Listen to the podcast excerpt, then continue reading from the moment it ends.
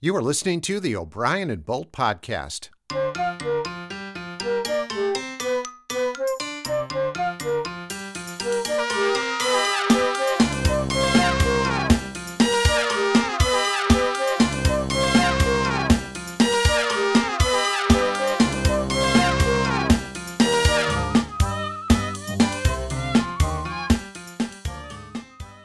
As Easter time approaches, we thought it'd be a good time to talk to someone who's an expert on eggs. And on the phone right now, I have uh, uh, Mr. Shell. Is that correct? Uh, Shell is my first name. Oh, Shell. Hi, you- how I'm, are you? I'm good. How are you? I didn't realize. Pretty good. Uh, happy Easter to you. you are an, an egg uh, handler. Is that right? Well, I'm the fourth or fifth in, uh, a generation of egg handlers, not handlers. That's a different thing altogether, I think, really. Uh, no, like handle eggs. So basically what we do and have done for many, many, many years, we used to have a farm which had lots and lots and lots of chickens, all free range, all, all, all, every single one of them was, had a name. But they, would, they were hens, and they would just lay eggs. And then my job, of course, was to see the candle lay egg to see if it was uh, going to be okay to to be sent out and or not send out and uh, have it colored uh, for an Easter egg. So just as you can well imagine, in our busiest time of year, and it's, lots of things are happening. This year alone, we sold over six or seven do- dozens. Now you got to figure that there's 12 eggs and 12 in, in a dozen of Mhm. anything really. Yeah. But in the in the world of eggs, that's 12 eggs in a carton. So when you're talking about numbers of cartons of eggs, you've got to multiply that times 12 for each egg that's in the carton. Right. We use the same when we use the cardboard cartons like you see at most of the grocery stores, and then we sell them right out- here on the highway. hmm And then the ones that we do sell, they're ready to go. You could drop, drop those in the dye and color color those with with, with, whatever, and then the, then you hide them. And then of course the kids the next day they'll get their baskets and stuff and they'll walk around. And you want to put them in pretty obvious sites. You don't want to just hide them somewhere where they're not going to find them at all because then the, the then you, you've got nothing but a but the kids standing around crying because they can't find any eggs. But you don't want to put them so obviously that the, a fox or a or a raccoon or a rabbit or a raven that's going to come see the egg and, and, and, steal it right from the kids. You know, maybe, maybe maybe even take it right out of their basket or something. Right. Well, but that's you know, there's nothing more rewarding than to see this the smile on the children's faces when they find an egg. Oh, I found one! I found one! You know, they'll declare. Mm-hmm.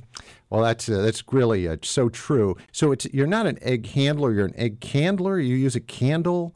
Yes, it's an old tradition where you put you light up the egg to see if the, the egg is fertilized, and uh, it's in the process with the the hatchlings because you don't want to you don't want to you don't want to c- cook it you know hard you don't want to hard boil an egg that's got a chicken inside of it, and you don't want the kids to find an Easter egg that's colored all pink or blue or yellow or all, all the pastels of the Easter season, and they take the egg, they put it in their basket, take it home, and crack it open. A little chicken, chicken peep, peep, peep, peep, peep, peep. Right. You know, that's just going to upset the kids. that could Sometimes those, could be those frightening. Little, well, may or may not be frightening, but those little chickens are pretty blind. You know, they don't know what they're pecking at, and you could end up with a bloody, a little bloody uh, chicken peck Right. on the on the baby, on the child Well, that, that- found the egg. yes, place. well- so you got to be careful. You got to be careful. Oh, you, you absolutely do. So, but how do you use the candle? Do you just hold the, the egg up to a Well, candle? they don't use a candle anymore, but that's what it we used to be before there was electricity. Remember, Thomas Edison, all that stuff. Right. They just used candles. Okay. Um, and uh, they didn't have their cigarette lighters, and matches were. So now you I don't know it. when they invented matches. Hang on, I'm going to Google that. That's okay. We'll probably we can we'll just assume that it What's was. that? Well, we'll just assume that it was invented. I'm they were invented. curious when they some when matches were invented. I'm sure you are, but we're sort of limited for time. What is the secret to uh, suc to uh, successfully uh, decorating uh, eggs, coloring eggs? Oh my goodness gracious! There's so many different ways, and of course we uh, we make our own dyes here from bu- bush berries and plants. We'll go out in the woods for weeks and weeks Hmm. before the Easter season. Um, you, uh, like Lent, Great. And very organic. Your your dyes, I imagine, very uh, natural. Right, we'll find berries and and stuff. You gotta try to avoid uh, poison oak. Oh my gosh, that's horrible. I don't know if you've ever had that before, Wow. but a lot of times you get the holly berries or the bush berries that are out there in the wood, and the blackberries and the, and the jams. Or sometimes it's uh, if the berries are out of season, I'll just go down to the store and get to buy uh, some preserves or something. Put that in there. You get the blueberries from the jam itself, and that, that way, that way you can make yourself a sandwich when you when you get hungry enough after you've been dyeing eggs all day. But that's what we recommend. Right. Well, you wouldn't want to give uh, a child an egg that has poison oak on it. I, that would that would could ruin the, the holiday. Believe me, I've heard stories about kids that get poison oak, and it's just horrible because they're so young. They don't understand. Mommy, mommy, why am I itching? Why am I itching? hmm Or- Or daddy, if daddy's not hasn't like left, you know, and and just abandoned the family and didn't ever pay child support. Sure.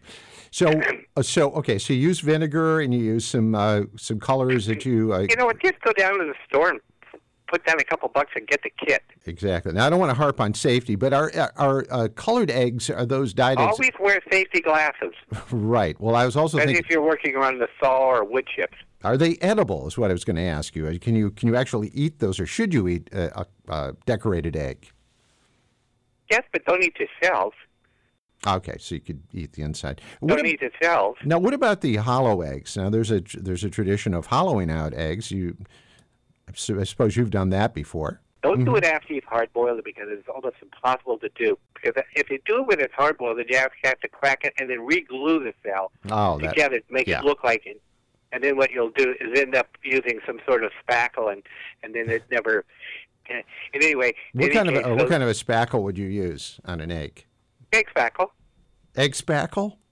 Well, uh, Shell, thank you for being on the show today, and I guess you I guess you have the rest of the year off. Is that how that works? This is your busy time, and then it's just sort of kind of slow for the rest of the year. Well, yeah, we've had to lay off lots of our workers because people, uh, you know, the the business, uh, it just, it just, first of all, it stinks. Mm-hmm.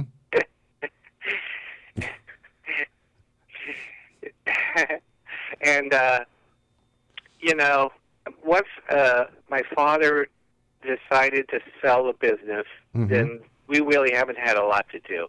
right. except for the, right around Easter time when we try to get the, as many eggs as we can together to put to put them in a little carton and put them out on the on the stand up by the street.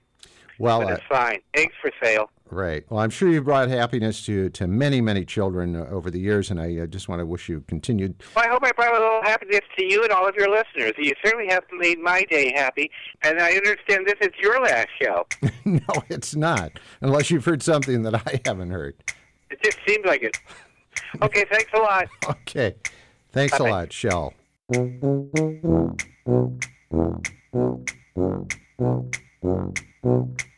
You've been listening to O'Brien and Bolt, the podcast. I'm Michael O'Brien, And I'm Jeff Bolt, and our job is to entertain. as well as inform You know, if you like what you heard today, please give us a big thumbs up on your source for, all your podcasts. and you can find us on Facebook at O'Brien and Bolt. Thanks.